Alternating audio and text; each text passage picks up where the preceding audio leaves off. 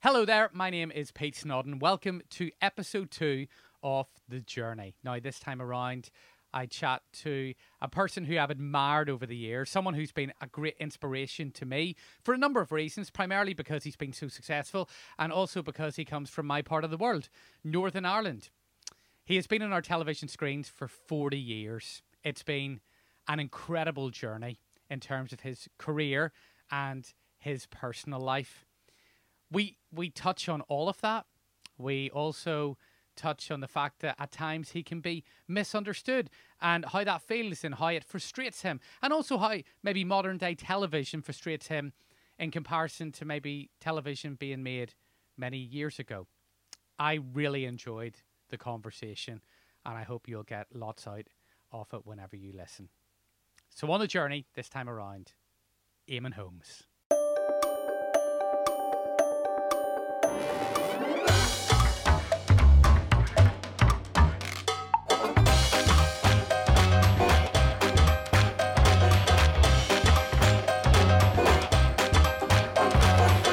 The Journey with Pete Snodden.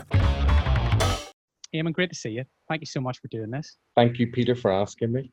Um, uh, you're at home at the moment, and um, you know what? You've had the most incredible career. I've grown up watching you on the TV. Um, you have been an inspiration to me on, well, many on many occasions over the years, and I want to start with that um, because I remember uh, hearing you speak in an interview many many years ago, and you talked about not being put in a box, and you've done multitude of things in your career from farming to sport to interviewing people in power like prime ministers, doing the lighter side of programming, and um, we'll, we'll get on to how how that all came about. But as a child growing up and wanting to be on the television, has it turned out to be everything that you thought it would be? Oh goodness, no, no, no, no, no, no. I think it's probably a. Uh, in a way, I'm still striving for what I thought it would be um, when I was a viewer. So from that point of view, that that's not necessarily a bad thing because then you always have your hunger, you always have your appetite, you always have a dream, goal, ambition.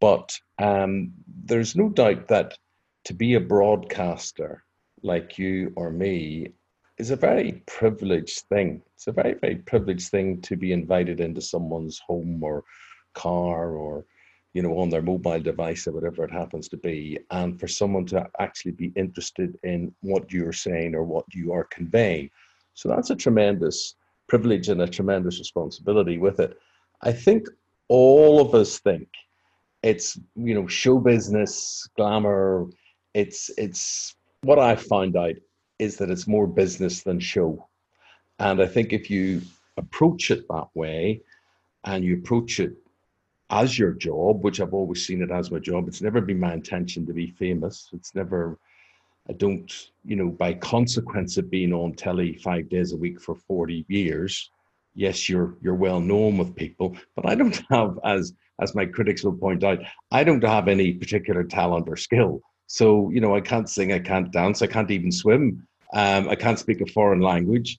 There's nothing, I don't have any skill as such, but what I am is I'm a broadcaster. I know how to broadcast. I know how to listen, um, and and and that's that's my thing.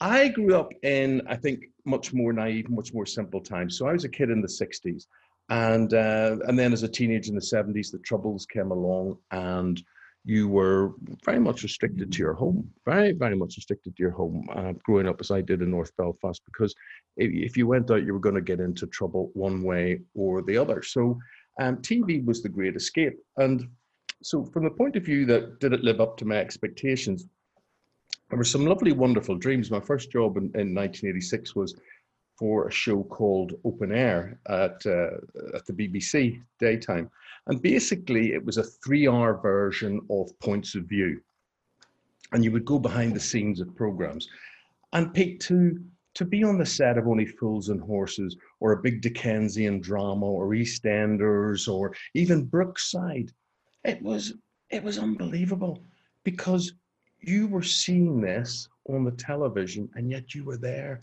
You had gone, it was like The Lion, the Witch, and the Wardrobe. You went through the wardrobe and you were in this other world. And even to this day, I get that. If you're watching Britain's Got Talent or a program like that, and you see these acts on one night and they're voted on or they're voted off, whatever happens to them, you're watching them as a viewer. And the next day on a show like this morning, I'll be interviewing them. And I've never got over that sort of craziness that that magic box that you look at. You can touch people, you can step through it, you can, it's in all our homes. And yet, the great privilege for someone like me is that I can be there as well, be part of it. So I've never lost that magic of what TV is and what TV brings and what it can do. I've never had any desire to be famous, but as a consequence, I'm quite well known because I've been on television for five days a week for 40 years. So you're in people's psyche and people, you know, grew up with you or people, uh, particularly with breakfast television, 26 years of that, um, people woke up with you. So, so you're sort of a fixture in, in people's lives and it's the surreal thing that becomes real so so when all when people are getting up and getting dressed in the morning and brushing their teeth and making their toast and whatever it is and then suddenly they meet Eamonn Holmes I've got to realize what that's like for them it's not that I'm any I'm special or I have any gift because I've got no gift but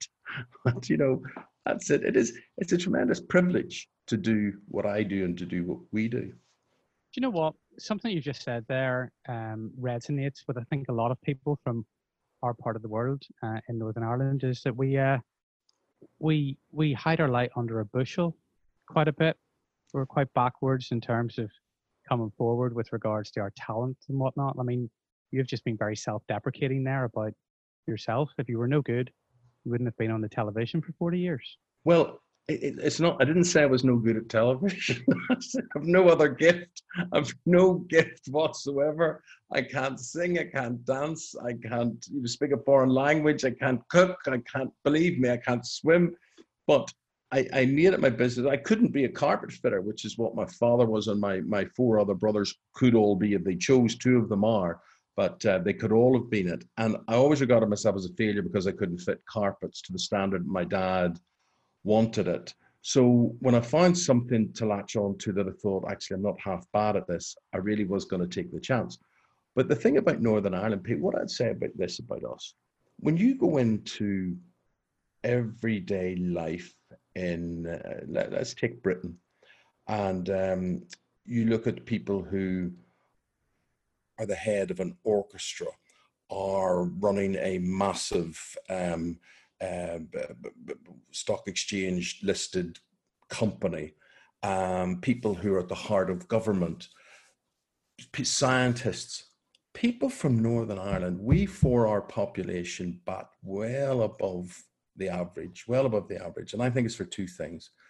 One is the excellent education system that we have, unfortunately, though, which is there to educate people for export because we just haven't got the jobs or we, we didn't historically have the jobs at home. And the second thing is because perhaps we have, let's say, a chip on our shoulder. Uh, maybe that's too strong, but we think we're not as good as everybody else. But then we we realize we are because we're we're wily enough. We we've got the gift of the gab. We're incredibly great social people. Never, I've never met people like the Irish for being sociable and um, and I think we bat well above the average, well above our weight. We fight well above our weight um, for what we do, and I think we're incredibly influential. I think the the bad thing is the media will only concentrate on highlighting those of us who uh, are in broadcast or you know do films or acting or singing or something like that. But I, I, I never cease to be amazed and be continually proud of Northern Irish people who basically run the country, run the UK. So back in the day, it was it was different times here. You talk about us being, you know, educated for export, and you left um, Northern Ireland to go to to England. One one thing I get quite a bit is, you know, did you ever think about leaving here? Did you never think about going to England and giving it a go over there? Um, I stayed here, went to Coleraine University because at that time I got the foot in the door at the radio station, and I wanted to try and you know, use that to my advantage during my university career. And and then try to obviously get a career off the back. But I never felt the need to go. Um, maybe the opportunity didn't arise. Maybe I didn't push it enough. For you, though, was it, you know, whenever you decided that, that England was the place for you, the opportunities were there. How difficult was it for you to leave here? Very difficult, very difficult. Um, I'm very much a home bird. I didn't want to go, but I realized um, I joined Ulster Television when I was 19. At 21, I was hosting the top program, Good Evening Ulster, in the country. I had been doing that for five years and I was top of the tree. I was a big fish in a small pond. And I realized that if I'd been doing it, you know, until I was for another five years or so, I'd only be 30, I'd be 30, 31. And it would be probably time for someone else. And I'm thinking, where do you go after that?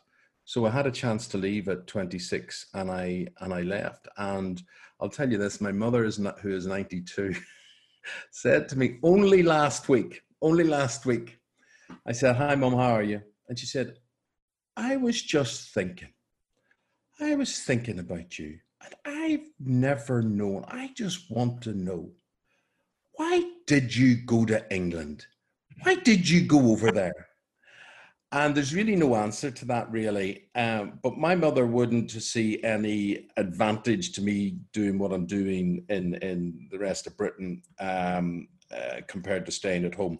But then she doesn't understand the industry. She doesn't understand the business. She doesn't understand the lack of programs that are being made. She doesn't understand if it really wasn't for BBC Northern Ireland, there would be very little homegrown television um, in in Northern Ireland. And it all changes. Technology changes. The fact that we all have phones now and you can film programs and this, and everybody can be a broadcaster on YouTube and whatever you've got to, was it Darwin who said, evolve or die? So you've got to predict. Believe me, Pete, I would have stayed in Northern Ireland. I had a brilliant job hosting Good Evening Ulster. I, you know, look, you know, you know what it's like, um, and and you're treated well, and everything was great. But I had no choice. I had to move uh, to develop myself. I had to move for other other chances. It wasn't easy, but it was the right thing to do. And what were the challenges? You say it wasn't easy. You know, I know it's a long time ago now, but can you remember what the you know the, the initial challenges were? Well, the initial challenges were, you know, you could do it in Northern Ireland, but could you do it with the big boys, right? So it's like being a footballer and you're playing for Cliftonville or Glentoran or whatever. You know, can you do it for Man United? Can you do it for Liverpool? Whatever. And so you had to prove that to yourself. The other thing, which I never, I don't like to think I got hung up on, was the accent. So many of us from Northern Ireland go to England and we come off with uh, an American sort of drawl. People talk in a in a way that you know what I mean. Do you know what I mean? You haven't done it yet, so you don't. You don't. You know. But I meet so many people and they talk, and I think, "Where are you from?" And they go, "Coleraine." don't talk like that in Coleraine, you know. So I I never had this. Um, what's the word? Uh, I didn't feel inferior about my accent at all. I didn't. I was very proud of Northern Ireland, and I've, I've, i really do feel that if you can do the the job, whether it is being a teacher, whether it is managing a supermarket, whether it is you know hosting a breakfast show the way you do, if you can do it at a high level in Northern Ireland, you can do it at a high level anywhere. That's my genuine belief. And what we don't realize is we feel inferior. We do feel inferior. But maybe if you're from Rochdale or Chesterfield or Derby or Plymouth, maybe you feel inferior too. The Scots are a bit like us. The Scots won't be denied. They push themselves very forward. They're very intelligent people. They say it as it is. They're a bit like us. But I think I think we're a good people. We're a wily people. Um, so there were challenges and there would have been a certain amount of discrimination. There's always the people, you know, oh, listen to your man talking, hi now, brown cow. You, you, would always get a bit of that, you know, um, but never worried me. Do you think your accent, where you were from, um, did that make you stand out? I mean, you're 40 years in television. You can't say that you have been successful. You've been hugely successful. Do you think coming from here was more of a benefit or more of a hindrance and there was more walls for you to climb over? Well, my friend, I think maybe at times there would have been a um, a push for regional voices. I, I, don't know that for sure, but I think the, these things go in waves, and you know, certain times there will be a push for um, uh, women. There'll be certain time for certain ethnicities. Maybe when I was there, it was a time for regional accents, and uh, maybe, maybe. Um, and if that was the case, then that probably worked in my in my favor. But I do think that you have to have a voice that is true to yourself, but it has to be right because if it's too colloquial, it'll not work. It'll not work. So you've got to be realistic about how you talk. So maybe I do have a telephone voice. I'm not overly aware of it, but maybe I do. Ruth always says to me, Well, which one of your brothers was that on the phone? And I said, How do you know that? And she said, Because you're all talking like that there. Now you're talking. So she thinks that when I talk to anybody back home, I talk um, somewhat differently. But um, yeah, but I do think in terms of my age, my age was, you know, to, to be given Good Evening Ulster at 21 years of age is just like unprecedented. I, I get embarrassed about it now and I think, why did that happen to me? That was the most amazing stroke of good luck um, to be 21. Nobody, believe me, nobody gets a regional um, or national TV program, news and current affairs at 21. Nobody does. And um, that was just an amazing thing for me. So it meant by the time I was 26, I was already a veteran in live television terms. And live television is what is what my skill is, is what I'm known for. That's why I'm hired to, to present live television. So, you know, you mentioned luck there. Yes. And it's amazing the amount of successful people you speak to, and they say, "Oh, I was very lucky." Yes. That that doesn't 100% wash with me. I I I tend to think that you you create your own luck, and it's only if you put yourself out there, you put yourself in the position to get that luck. Uh, it's never going to happen for you. So I take your point that you were very lucky to get it. Maybe you feel lucky, but surely you created that opportunity yourself. I think there's two things here that if luck does come your way, it's like being a striker in football or something. If the ball comes to your feet, you've got to be ready to put it in the back of the net. And that's number one. And number two is I tend to be of the belief that the harder you work, the luckier you get. And that's not to say I wouldn't be thankful for strokes of luck that that came my way. I'll tell you the biggest luck that came my way when I was at Ulster. Well, two, two things I'd say to people. One, people come into broadcast, you'll see people in the radio station, or or you know, I'll see people in television, and you'll say, "What do you want to do?" And they'll say, and they'll look at you blankly, and they'll go, um, "I was just looking for some advice. What What do you want to do in broadcast?" Do you want to be a camera operator? Do you want to be a floor manager? Do you want to be a sound engineer? Do you want to be a producer? Do you want to be a director? Do you want to be a presenter? Do you want to be a makeup artist? And they go, Yeah, yeah, yeah. Yeah, what? Yeah, yeah, what? Because most of them want to be presenters, but they're all afraid to say that. And when I did my journalism course at the College of Business Studies in Belfast, and my NCTJ course, the, the lecturer would go around the classroom and say, what do you want to be Snodden with? I want to write for the Irish Times. I want to write for the newsletter. I want to write for the Belfast Telegraph, whatever. And they get to me and they'd say, what do you want to do, Holmes? And I'd say, I want to be on TV. I want to be a reporter on TV. And they would all laugh. but a year later, when an opportunity came at Ulster Television, the lecturer phoned me and said, You always said you wanted to be on TV. Well, now's your chance. They're auditioning for farming reporters at Ulster Television. Um, do you want to do you want to apply for it? Do you want to put your name forward? And I said, Mrs. Fitzpatrick, but I don't know anything about farming. I'm city born and bred. And she said, and this is very apt, rule one of journalism, Eamonn, find out. And I did find out. And I did my audition against seasoned agricultural reporters. And I got the job. Why did I get the job? Because when the opportunity came to me, I was a student of television. There's lots of journalists who are journalists and they can write and they can, you know, they have an expertise and whatever. But I had the technique. That was the difference. And that's always stood by me. There's no point being on TV and, and being a journalist that writes for papers because you write in a different way. In television, you write how you speak. In newspapers, you write how people read. It's a completely different thing. And, and so many people just sort of don't get that or pick up on that. But I had the I had the technique. Why? Because as a 13 year old, 14 year old, 15 year old, I watched and I studied, I watched the best and I forgot the rest. And I got in the door there. So, well, that probably wasn't luck. That was, you know, that was being prepared. But what was luck when I got the job, the producer who gave me the job said to me, um, it's a very long story, but I'll make it short to you.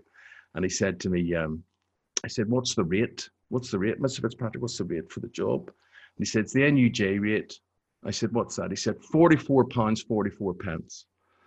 And I said, right, I'm going, right, I'm on, I'm on 3,000 quid at the minute, 3,200. And I'm going, so 44 44 is 88, 88, 860 multiplied by 10, 1600. That's less than 2,000 a year, less than 2,000 a year. And I'm on 3,000. And I said, well, I don't think that's, I don't think the money's great, Mr. Fitzpatrick. I said, is there anything else? He said, you like sport, don't you? I said, yeah, I love sport phoned the sports editor. He said, Right, you've got two days on sport as well. You've got weekends on sport. I said, How much is that, Mr. Fitzpatrick? He said, Same rate.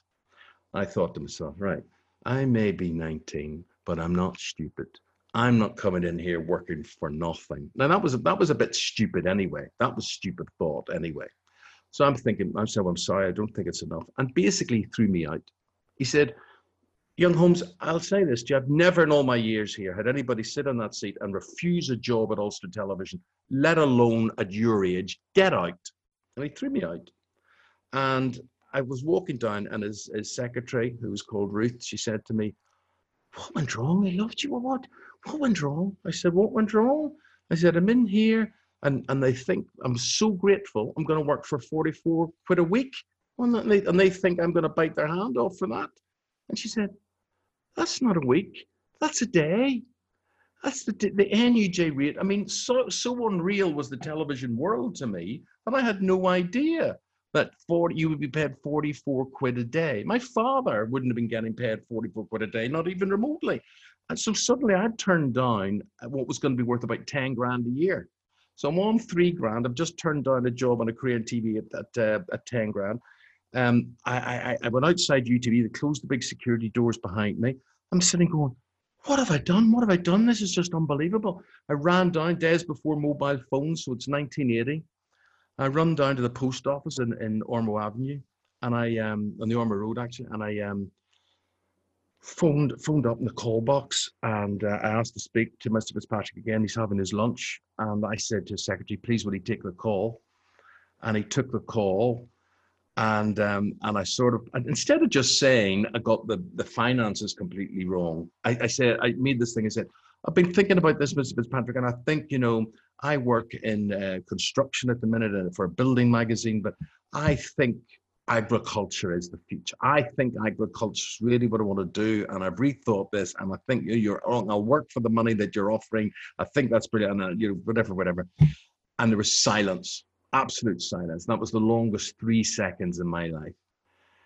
And he just said, You start on Monday or you don't start at all. And he put the phone down. And that was it. And I had to go and resign from my other job and create a lot of fuss there and whatever it is. Now, that was luck. That was luck. You you talk about being lucky, and I think, why, why did I get that so wrong? Pete, I swear, I honestly did not believe that anybody could be paid 44 quid a day plus allowances for that. So that's so that's where that's where it went. That was luck. Whenever you said that, you know, you said in your class you wanted to be a presenter, and everybody laughed at you. Yes, yes. Um, I, I remember that. I didn't have the I didn't have the nerve to tell my teachers, my careers teacher, that I wanted to be a radio presenter. I didn't have the nerve. I, I, I got bullied. I bullied and a point for, for saying that that's what I wanted to do. No, but, but my point my point is to anybody, no matter what you what it is in life that you want to be, when when the opportunity comes up and they give it to someone else, and you'll say, why didn't they get why didn't they give it to me? Because you didn't let them know. You have to let them know. That's what I'm saying. Yeah, absolutely, and uh, and that's something that that I've passed on, and something back then I've learned an awful lot from from whenever I was a kid because actually those people who said you couldn't do it pushed me on to prove them wrong, and uh, and for them I will always be for, forever thankful. The money thing's really interesting um, for me. I remember many years ago um, hearing you speak about doing breakfast television and how you were finished in the morning at nine o'clock and then it gave you the rest of the day for lots of other opportunities. Yeah. Um, for you, was it the money? Was it just being on the television? Was it a mixture of both? What was the, the biggest driving force for you in your career? I love broadcast. And, I, and I have, I mean, it's been my strength and been my weakness that I am incredibly versatile. So you name a subject, records behind you there, movies, cars, um, you know, explorers, history, crime. You know, I would say, yeah, yeah, yeah, yeah, yeah, yeah. I have an interest in all those. And I've always been educated via telly, I presume. Even when I was at school at St. Malachy's College doing my A levels and O levels, um, people would read textbooks. Um, I would go and watch Horizons and World in Actions, and I'd find out about tectonic plates and volcanoes and all sorts of things and have a different angle. So it was more impressive when the teachers read, where did he get that idea from? Where did he get that theory from? Where did he get that supplementary knowledge from? I was beyond the textbooks and I could see television as a great educator. A lot of people, you know, see television as dumbing you down, and that is very true. And I think particularly nowadays, but in the 70s and 80s, there were there was great education to be had. There's education still to be had if you look for it on the right channels, History Channel, Yesterday, you know, National Geographic, whatever it happens to be. There's there's education to be had. So I I always felt that um, I I could benefit and, and and progress from from watching television. So so yeah, that was me. You, you say you know particularly nowadays, television in the sense can can be dumping you down. Yeah. I, sense a bit of frustration there. Are you, are you frustrated by by what? Oh, I tell you what, television by and large is made by privileged, educated people who treat, and I speak as a working class person, right? It's run from by people from Oxford and Cambridge and whatever. And their attitude about ratings is to give people competitions which you enter and you pay one pound fifty four.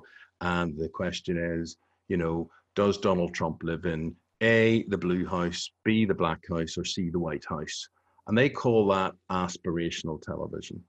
Now, what makes me frustrated about that is when I grew up on the New Lodge Road or the Old Park Road in, in Belfast, my aspirational television was watching Horizon, World in Action, Blue Peter, Panorama, whatever. And I would I would watch Blue Peter and I would learn about Captain Cook and I would learn about travel and I'd learn about Admiral Nelson and I'd learn about all sorts of things. I would just learn and I would soak, soak this up. That's aspirational television, not not bingo channels and all sorts of things that that that go on now. So, in a way, I suppose me being me and how I was educated on what I received from television. The idea that all people are stupid and have low attention spans and don't want to see documentaries on TV um, and can't question for themselves is very, very strange to me. It's, just sad. You know, it's sad that we just don't get, we get the same mix, the same diet of programs every week on the same nights. You can tell exactly what happens you know, more soaps, more talent shows, more reality shows, and indeed to be a presenter nowadays, you they really aren't interested. In they're really not interested, Pete, in someone like you with your background in education and experience that you've got going on to national television. Because it's not about whether you can do the job. It's about how many people follow you on instagram. How do they know you? How many magazines have you been in? And and that's why when people say they want to be famous, they probably will be famous, but they'll be famous for two years or three years or four years. And that's the end of it. For most of them, they'll probably make a lot of money, but that is the end of it.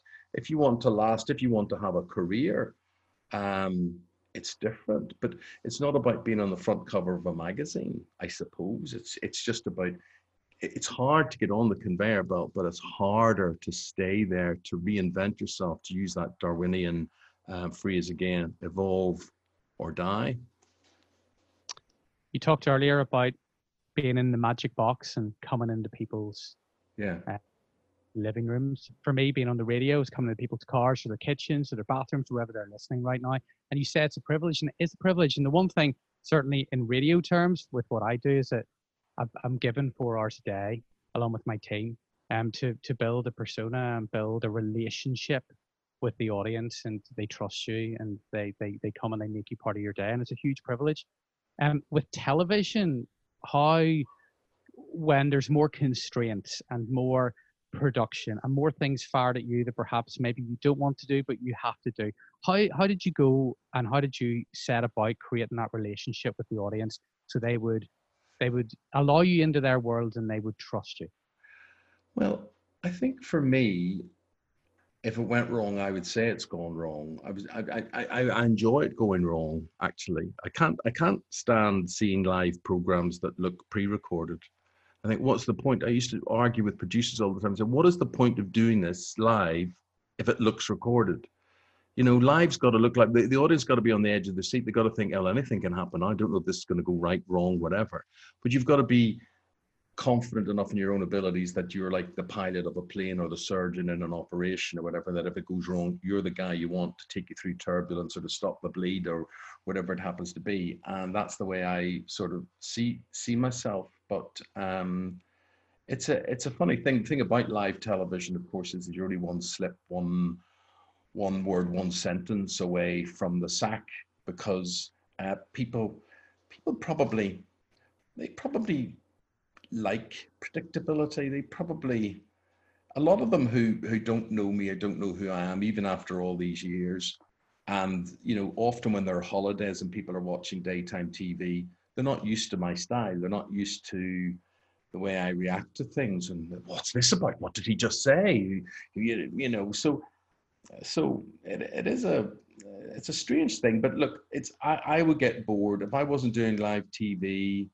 I would get so bored. I get so bored with people who rehearse, rehearse, rehearse, and look as if they've just rehearsed. You know, I just just it just puts my light out really. I mean, I fly by the seat of my pants. It's not to say I'm not prepared. People often make that mistake. I've heard people in the past, you know, other presenters say, "Oh, Eamonn Holmes, he doesn't prepare, doesn't prepare, doesn't just." Eamonn Holmes is always prepared. Eamonn Holmes watches everything, listens to everything, knows everything about what's going on, and you know, for people who who who like to believe, oh, he's gaff prone or he made a gaff. I don't do gaffs. I don't do gaffs. I just, you know, I say things that other people won't say. That's a different. That's a different thing. That may be your taste. It may not be your taste. You just try and be honest. You try and um, be real. I always think if I was watching this at home, would I would I be happy with what I'm seeing or how this is being explained to me? And that's the way I've always been a viewer. I've never been in that situation where I think I know best but it is it's a crazy life where you put yourself up to be judged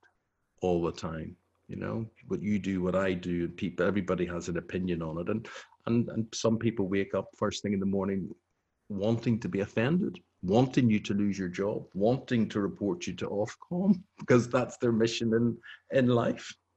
And, and and that has happened to you and so many times. There's and i've people... never been found guilty of anything i just like to say like no matter what it's many times it's happened people have called for your head.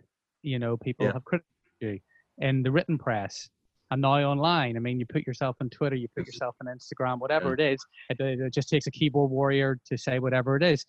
How do you deal with that? Well, I tell you what, man. Up until about ten years ago, last five, six years ago, I genuinely thought most people like me. I thought most people never, I've never had any angerness, any horribleness, whatever. Um, but then social media came along, and you think, whoa, whoa! Just by breathing, you offend them. So I, I don't, I don't know. I mean, part of what you do um, to to annoy people or critics is, is just by remaining there, by staying there. Whatever they try and do to get rid of you, it doesn't seem to happen because luckily, if more people like you than and dislike you, then that's all you can do. But I'm I'm an honest bloke. I play I uh, you know ply an honest trade. That's what I that's what I try to do. I love what I do. I would love to um, do different areas, but ever since I was young, they want to put you in a box. And I always had heroes like, you know, Des Lynam or David Coleman or, you know, Frank Bough and, and people who, these great anchors that we had on television. And, um, you know, people like Frost and Parkinson, they could do interviews with world leaders and then they could do quiz shows and game shows. And why not? The audience follow that. But um, nowadays, it appears you can't do a history program unless you're an historian. You know, you can't do. Uh, I don't know. Uh, you have to be. You have to be an expert. You can't do a program about the sewers of Belfast unless you built the sewers. You know, with it's. I mean, it's a nonsense. You can be a genuine uh, enthusiast or have an inquiring mind. For instance, I don't believe that all football programs should be presented by footballers. You know, I think that's a nonsense as well. I do think that you should have a fan's perspective. You should have, you should have, you know, the way I grew up with with people who were were journalists or broadcasters, but could ask the questions. Footballers don't ask each other the questions. It's just a chums club, right? It's fine. I get on, I watch it all, listen, but I don't believe that you know to commentate on a certain sport or to uh, present a certain sport, and there's a difference um, you have to be affiliated to that sport. So times have changed because for so long you weren't put in a box. You were doing magazine programming, you were doing yes uh, stuff, you were doing game shows, you were doing Jet Set on a Saturday night, you were doing National Lottery. I mean, even in more recent times, you were the, the, Lifestyles of Rich and Famous program on Channel 5. You, you had all that good stuff going on. Now, with those opportunities in terms of your journey, were you going and rapping the door or was the door being open to you and they were saying, "Come on in"? Well, I've been very lucky in life that um, probably you know ninety five percent, well more than that. Most jobs come to me, um, but I think now we, if you have to go out and sell yourself at my age and stage, um, it's like a lot of people are well, what, what, what do you do? What why why would you do sport? I don't really understand why you do sport you know? And then I just look at people and I think well you haven't done your homework. You don't know what I used to do. You don't know you know that I worked for BBC Sport or you know I worked for ITV Sport as well um you know there, there's just things people don't know you've done quiz shows and game shows and I just think that reflects more on them sort of I suppose what frustrates me is when you come up against executives who don't live and breathe television. They could be selling baked beans, they could be working in insurance, they could be doing anything. They don't have that same passion for broadcast. I think having a passion for broadcast is is a great thing. And it's the same as if you're a teacher or a police officer or whatever, and you have a passion for what you do. It must be very stifling when you come up against um, the bureaucracy or the people who were never really good enough to to do it at your end and they end up rising to the top and whatever whatever it happens to be. Do you know funny funny um i'm sitting talking here but before i came out come out to talk to you i 15 years ago i wrote that book right? That's that's my autobiography. And i just I thought to myself because sometimes you you were talking about the journey and there's there's two pages at the end of this which is I, call what makes me me and, and i read them before i came on this morning to talk to you. And if you bear with me, Pete, I, I think very little of it has actually changed. And I and I talk about my life and I say, um, so that was my life so far. Bear in mind I was 44 then. And and it's as best as I can remember it. It's not meant to be held up as better or worse than anybody else's life, but it's mine and it's what makes me me. Um, I have lived 46 years, yeah, 25 of them on the telly, got married, got divorced, been a father four times, and seen 30 years of civil disturbances in my homeland of Northern Ireland, which was a massive effect on, on who I am and what I turned out to do as a career. But you can't go through all of this without learning a few things. I've learned that we're all products of our environment and the parents who raise us. But however good or bad, don't be limited by either Take what is positive and use it to find your own place in the world. Now, if I had a weakness, I would say I'm incredibly sentimental and I'm incredibly um, influenced by my my family. My father uh, uh, has passed away 30 years or so now. Um, my mother's still alive, but sometimes I kick myself up about how sentimental I am, and um, but what it does, the the positive is means I'm very proud of Northern Ireland. There's a lot of things I don't know, but I do know that I am a Belfast man first and foremost, and I can identify with that, and I hope I will always be grounded like that. I've learned that the world can be a viciously cruel place, but the important thing is not to dwell on the punches that knock you down, but to put your energy into getting back up again. Now, all this business where we're all supposed to hug each other and um, and and be kind to each other, whatever, that's brilliant, and it's absolutely, absolutely brilliant, and I'm I'm all for that. But my worry, and you're a parent, Pete, you tell me, my worry is if we make if we wrap our kids in cotton wool like this and say everybody's nice and everybody's lovely they will find out when they're made redundant when they're passed over for promotion when someone is awful to them at work because bullying exists out there they'll be surely we have a duty to make them realize that there are some bad people out there in all sorts of ways do you worry about that with your with your kids how you? I, I do i worry about that with my kids. Um, they grew up in a very loving environment. I'll give them the shirt off my back in the same way as my parents would give me the shirt off their back. Um, and uh, and i want them to really enjoy their childhood in the same way as i grew up in a very loving home and they will have all the love that myself and my wife can give them. Um, but i also want them to be streetwise and i want them to be resilient and i want them i want them to have confidence. But you know Confidence with a small c. Yeah, yeah, I think it's a great thing. I don't want them to be to be cocky. I want them to treat everybody uh, with the way they would want to be treated, and that, those are the sort of values that were instilled in me whenever I was growing up. And I never understood. It. I grew up in Bangor. I, I, went to school in Belfast, and I got to train every day to and from school. But um, my, my parents always said to me, you know, that our front door is always open. Our front door is always open, and I never understood what that what that meant growing up as a child. Um, and, and they were they were giving me the values that you know you treat everybody the same. Doesn't matter who you are. Doesn't matter where you're from. Doesn't matter what your religion, your yeah. creed. Doesn't matter. You're welcome in our home, and yeah. they're the same values as I and my wife give to our kids, and that's the way we want them to to to live their lives. But they've got to go through some tough times too in order yeah. to, to learn that and and we just have to face that but i don't i don't care in this in this world in which we live now where everything is so you know everyone's giving hugs as you say and being nicey nicey kids can still be cruel to one another. My eldest is nine, no, and I can still see some of that not even coming through, even at that young age. But what I would say is, people seem to think bullying is a childhood thing. It's not. It goes right on, right through the workplace and and beyond. And there's no point complaining about everything. It's just knowing to be able to stand up to it. I would say.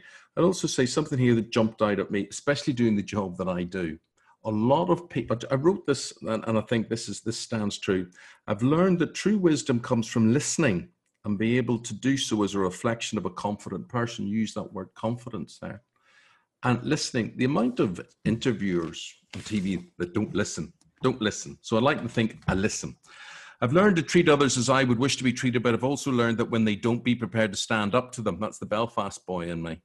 I've learned it's wise practice in today's world to work for yourself rather than anyone else. Not sure that applies now. I used to think, I used to think, um, you know, be self-employed, be independent. But then I realized governments don't want you to be self-employed or independent. Governments that say they're friends of small businesses it's all nonsense. It's all nonsense. They want us all taxed to the highest level, and they need to be, especially under this um, this terrible emergency at the moment. So I think times will change. So I think that advice probably has changed. Um, I've learned I need heroes to look up to or to escape with at the movies or on the sports field. And I do think even if our heroes don't live up to who we think we are, it's nice to dream, isn't it? It's nice to have heroes. Oh, heroes? Oh yeah, I've got my heroes. They're on the yeah. football, they're on the rugby pitch, they're on the television, they're on the radio. Yeah. Yeah. And um, I, I, I learned early on that there only is one Eamonn Holmes. There only is one Steven Gerrard. There only is one. And and and I remember whenever I was coming into broadcasting, um, I, I felt maybe I need to sound like this person or that person. I very quickly realized that I just need to be me. Yes, yes. Yeah. Another thing jumped out to me here is I've learned that friends like you to be successful, but not too successful. I think that is, I think that is something in life whereby maybe explains a lot goes on social media as well. I'm the sort of person genuinely because I came from not much but really hard-working family with really good morals and principles and and like your parents instilled in you you're instilling in your children that's sort of what i've tried to be. I think i'm a good person and i think i've i've always been brought up to do the right thing or as close to it as possible. But um i uh, I, I do think um what was that what was i going to say there about that? That was uh oh yes successful friends being successful. But genuinely i think that people people are happy for your success as long as it's not um, better than theirs. Really, I think I think so. And you've got to be very careful. I think you've got to be very careful how you handle success.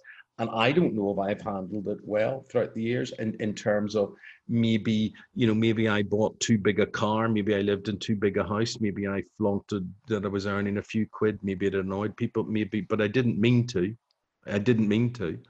But um, you know, I was suddenly you know, going from earning, you know, 10 quid a day to 44 quid a day. And, um, and that changed my life. And, you know, to then ha- be earning more money than my dad would have had in, in his life or his, you know, he wouldn't have been earning that in a year for doing much harder work. It's always made me feel very humble that I actually don't do a real job. Well, it's not real work. So no one has to tell me. When people come on social media and say, What do you do? What do you do? You just talk to people, uh, you know, whatever. I think, Yeah, I know. I know.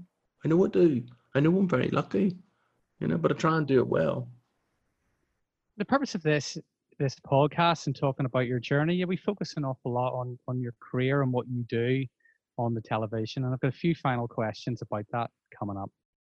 But a big part of your journey is is your life away from uh, the TV. So whether that's passions like sport and following Manchester United, but but but at home, your wife Ruth, um, your family, your children, you know, if, looking at, at how you have been a father, and particularly whenever you moved away from here, um, and kids being here, you being over there, you know how difficult was that for you? And and personally do you think you've done an all right job?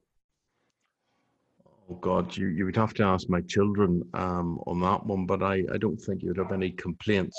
But um, i to this day uh, bear in mind I, I, I, my, my first son was born in manchester and then uh, i lost my job which is like it's like being a footballer. You you know it's so intransigent. You know your job can be there and taken away from me. I thought I'd live in Manchester for the rest of my life, really, because it was all going so well. But then you realise TV execs, you they they change jobs.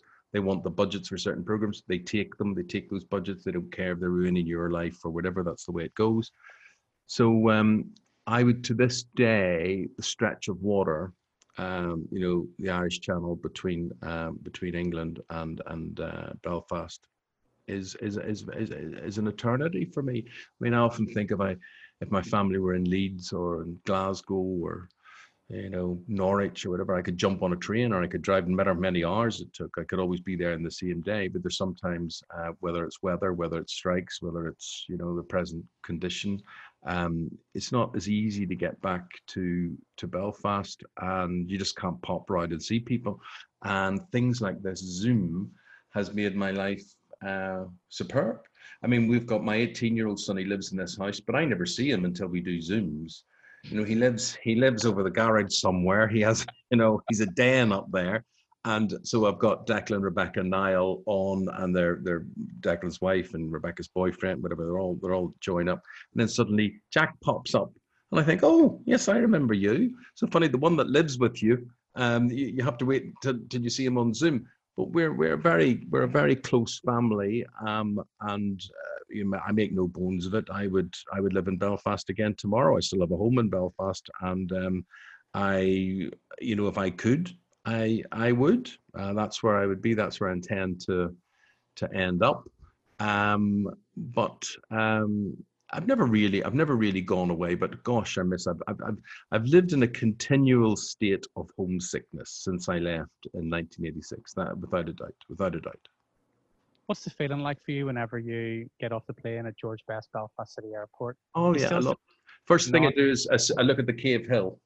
I look at the Cave Hill. You see the Harland and Wolff cranes. I see the um, the Cave Hill.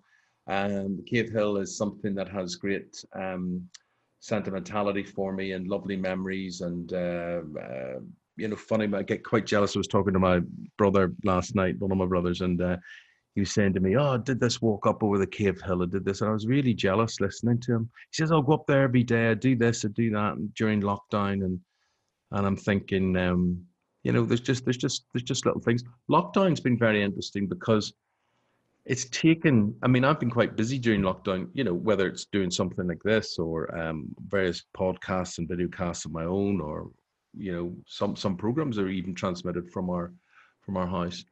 Um, and we still work on this morning. It has to be said. Um, but I do think that the idea of thinking about uh, you know pre-retirement not retirement but pre-retirement you know winding down doing less living more you know my, my father was um, was dead at 64 you know he died of a heart attack and i sort of think to myself well that gives me four years i shouldn't think like that ruth keeps telling me stop thinking like that but you sort of do think like that but um, yeah. So you mentioned Ruth. You're great on television together. Um, you know, you, you nitpick at each other. It's all part of it. Um, what's it like working with your wife? What's it like coming off the back of a show that maybe hasn't gone so well, or maybe not the way in which you had hoped it would go, and then going back to your dressing room, then bringing that home with you in the evening? Is that difficult?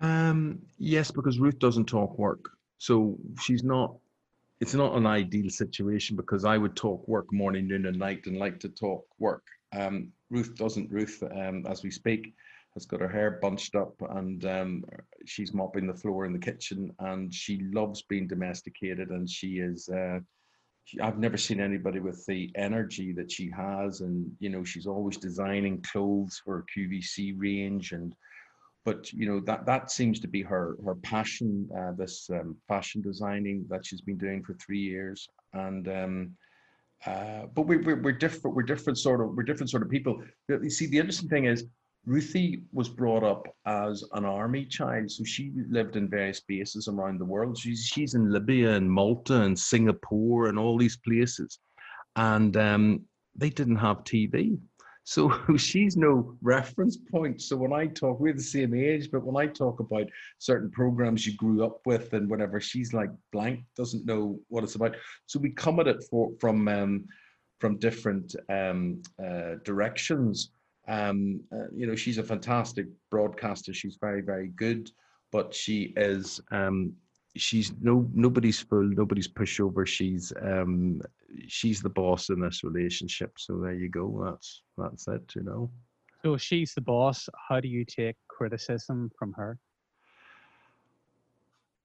Well, she always criticizes me. Yeah, she would she would always criticize me. Um, so I usually just say, "Oh, give it a rest." You know, that would be it. We're two different. She will say she will say she reins me back, and I will say that I uh, encourage her to be more free and uh, you know more open about things. But there's no doubt about it. We don't rehearse anything if we have a humor, uh, I'm very thankful that uh, most people in Northern Ireland sort of get the banter, and um, and Ruth's, you know, Ruth enjoys the the banter. Um, but there's some people, I think, particularly younger people. If you ever get complaints, they're younger people, 20, 21. Um, I can't believe the way you spoke to your wife or whatever. Believe me, Ruthie's the boss. Ruthie's the one in charge, um, and that's the way that's the way it goes. But there is there is the relationship. I mean, it's all it's it's it's natural. It's not worked at. Um, but I don't see Ruth's not the sort of person that would want to make TV the be all and end all of her life. You know, she's much more happy being at home. She is a complete domestic goddess. Um, she loves being a mother. She, you know, she loves walking the dog. She loves, you know, so I don't know. She she packs so much into her. I have nothing but admiration for her. Nothing but admiration. But we're we're different people. We just happen to be married and, present, and present TV together. You've, you've done so many shows, um, all different types um, Yeah. of television. In terms of your persona and how you're viewed, you know, whenever the likes of Keith Lemon, Celebrity Juice came along. All yes, right, Yes, yes. and you're you're known for doing Sky News in the morning, GMTV, um, uh, this morning, and then you're on doing that type of programming. W- Were you were you worried about that at the start? Um, I'm worried about it at the end. Um, I do think that um, you know maybe maybe um, you know maybe we shouldn't be doing that sort of thing anymore. Maybe maybe you know it's uh, it's but he do you know what he's such a nice man. Um, he is filthy. He's completely filthy, which I constantly tell him on air and whatever. But um, it's it, it's a sort of thing. It opens you up to a new audience, you know, um, a different audience, a younger audience, an evening time audience, and um, so from that point of view, it's it's it's good. But Keith Lemon, there's a lot of people who are quite evil and nasty with their humor or whatever. He's not. He's just filthy. He's filthy, but he's he's he's very kind. He's very very nice man. Um, yeah. Um, so therefore, you sort of do it because he's a mate, really. You know. Do you not think I should do it? Do you not think you do you think you should? Do it? No, can I can I be honest with you? Mhm. I've had some of, I mean, I have laughed my leg off at so much of that program. I Yeah, really, really yeah. have. How how he's you know kept it going for as long. It's all because- him. It's all him. it- the energy, the energy from him. Things that aren't even funny, uh, he will make them funny. He's he's a genius. Going forward, then Mm. you mentioned retirement or pre-retirement. Do you ever think Eamonn Holmes will fully retire?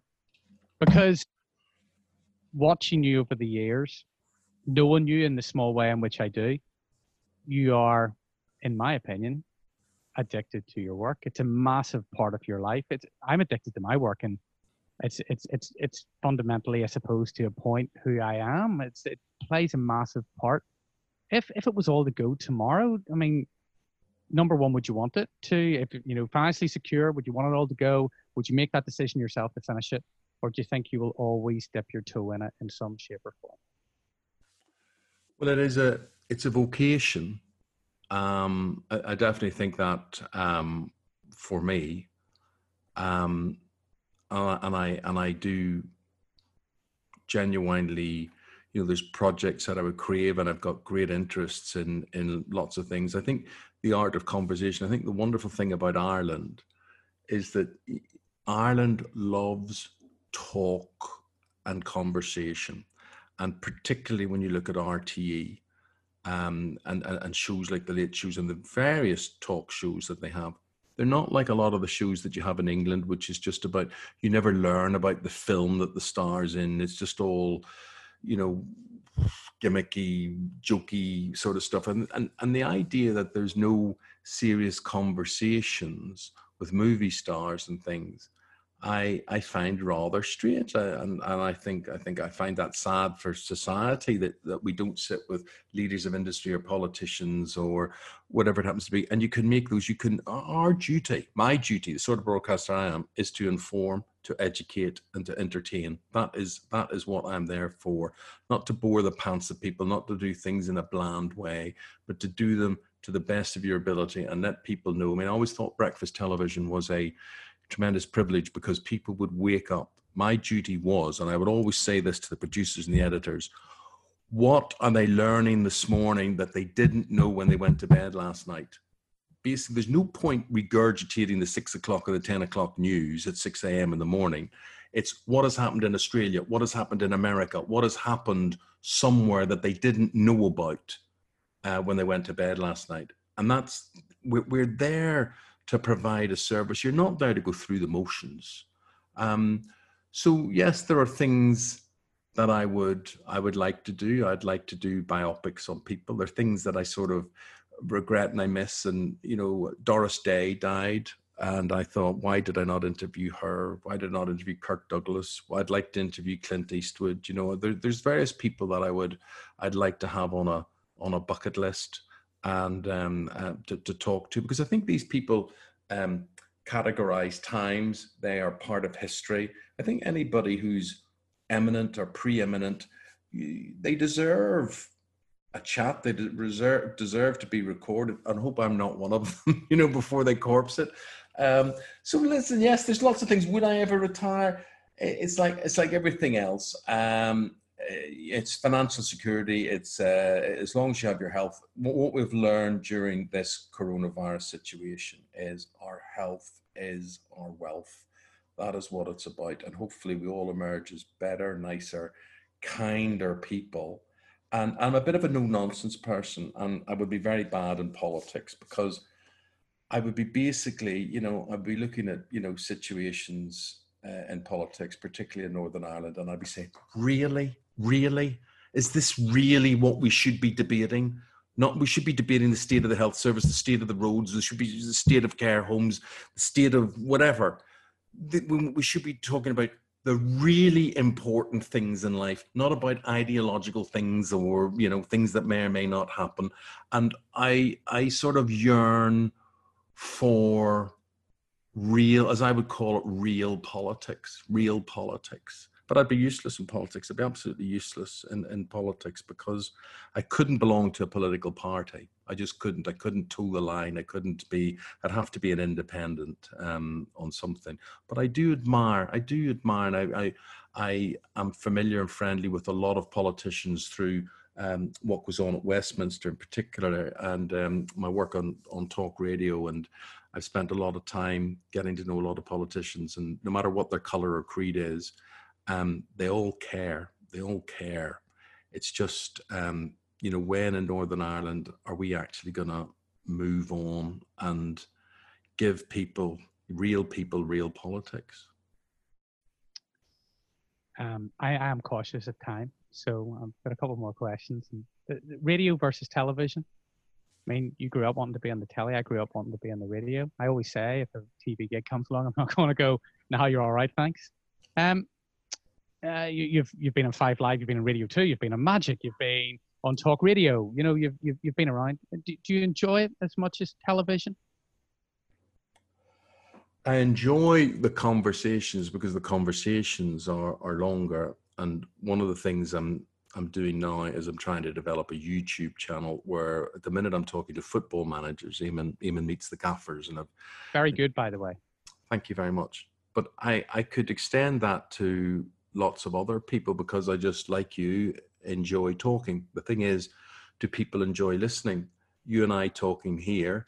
Um, do people listen beyond three minutes, four minutes, five minutes, ten minutes? You know, I, I don't know. I don't know. But um, I enjoy conversation. I think we as a people enjoy conversation and, and we're all the same. We're sort of nosy, where we care. Um, and we have we have humor. We have great humor. It's amazing. It's amazing the amount of people who can't really understand when you throw a bit of humor into into something. Why you would why you would do that? Um, but you know, I, I, I do get into terrible trouble about things. But I think, what are you talking about? When Philip Schofield came out um, uh, on uh, this morning, and everybody's crying and everything's all so horrible and awful and whatever it is, and I thought, well, I'll just lighten the mood here. And I said, well, that explains a lot. And he said, what? And I said, well, that explains why I used to say to Ruth, how does he get away with being in a hot tub with Kelly uh, Holly Willoughby? I, you wouldn't let me do that, you see? And everybody starts, I said, now we know, now we know. Uh, and, um, and everybody starts laughing.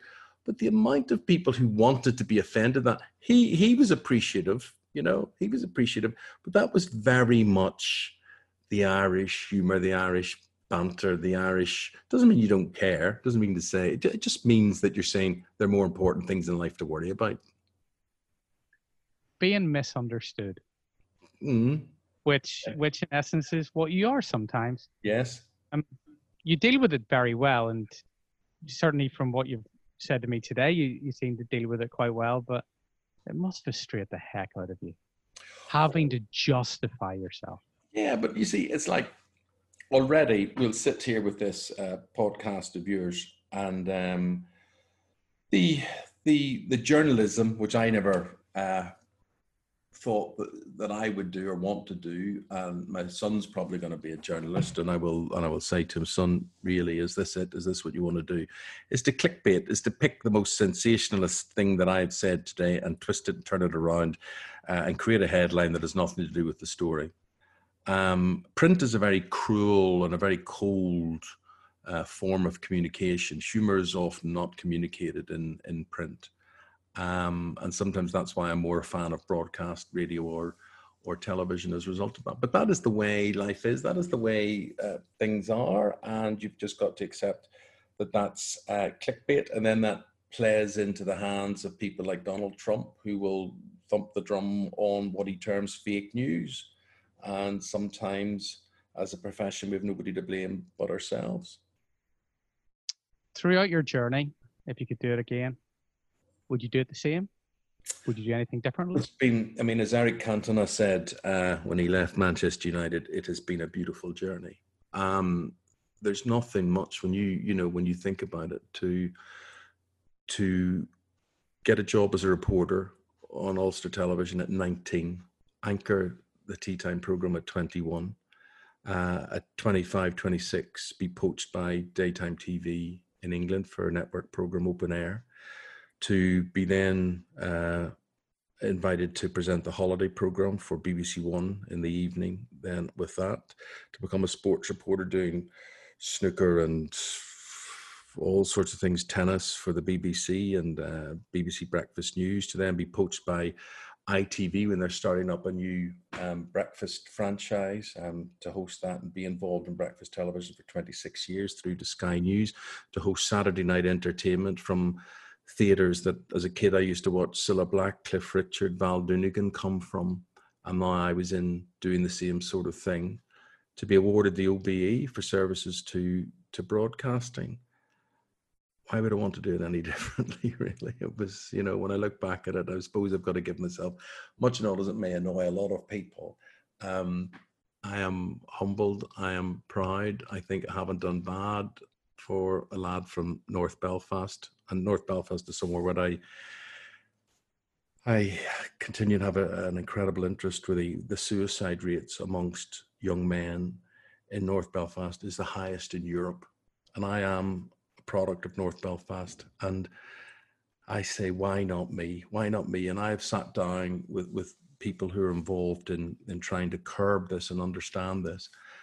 And we talk about the role models and, and for someone like me maybe it was a stable family environment it was getting a job early it was having a goal it was having an ambition it was having role models it was various things. And and these are things that i would be passionate about changing passionate about realizing how lucky we use the term we started out about the journey uh, pete and we were saying how much of the journey is luck I mean, I didn't choose my parents, you know, I didn't choose the school that I went to. These things were chosen for me. And sometimes I got to think, is someone looking after you and not looking after other people? How much of it is luck? How much of it can we change? But I think, as, as Cantona said, it's been a, a beautiful journey and I feel, I feel blessed. I feel blessed. Eamonn, it's been an absolute pleasure to chat to you. I could uh, take up another few hours of your time. I'm not going to do that but just thanks for being so open, honest. You're like that on television, um, and I think that's that is part of the reason why you've been hugely successful. You have the Irish wit, you've got the humor, you're a brilliant uh, journalist. You know how to ask the right questions. You also can tell it as we are seeing it whilst we're watching the magic box in the corner. And for that, um, I thank you. I thank you for uh, inspiring a whole host of journalists, potential uh, presenters in television and radio. Um, and you know what, in your career, uh, besides what you've done the TV, um, you have uh, you have led a lot of people into this media world, which for those of us lucky enough to get into it, um, is a brilliant place to be. As I always say, Pete, Pete's working for a living, doesn't it? Thank you. Thank you very much for your support. Thank you very much.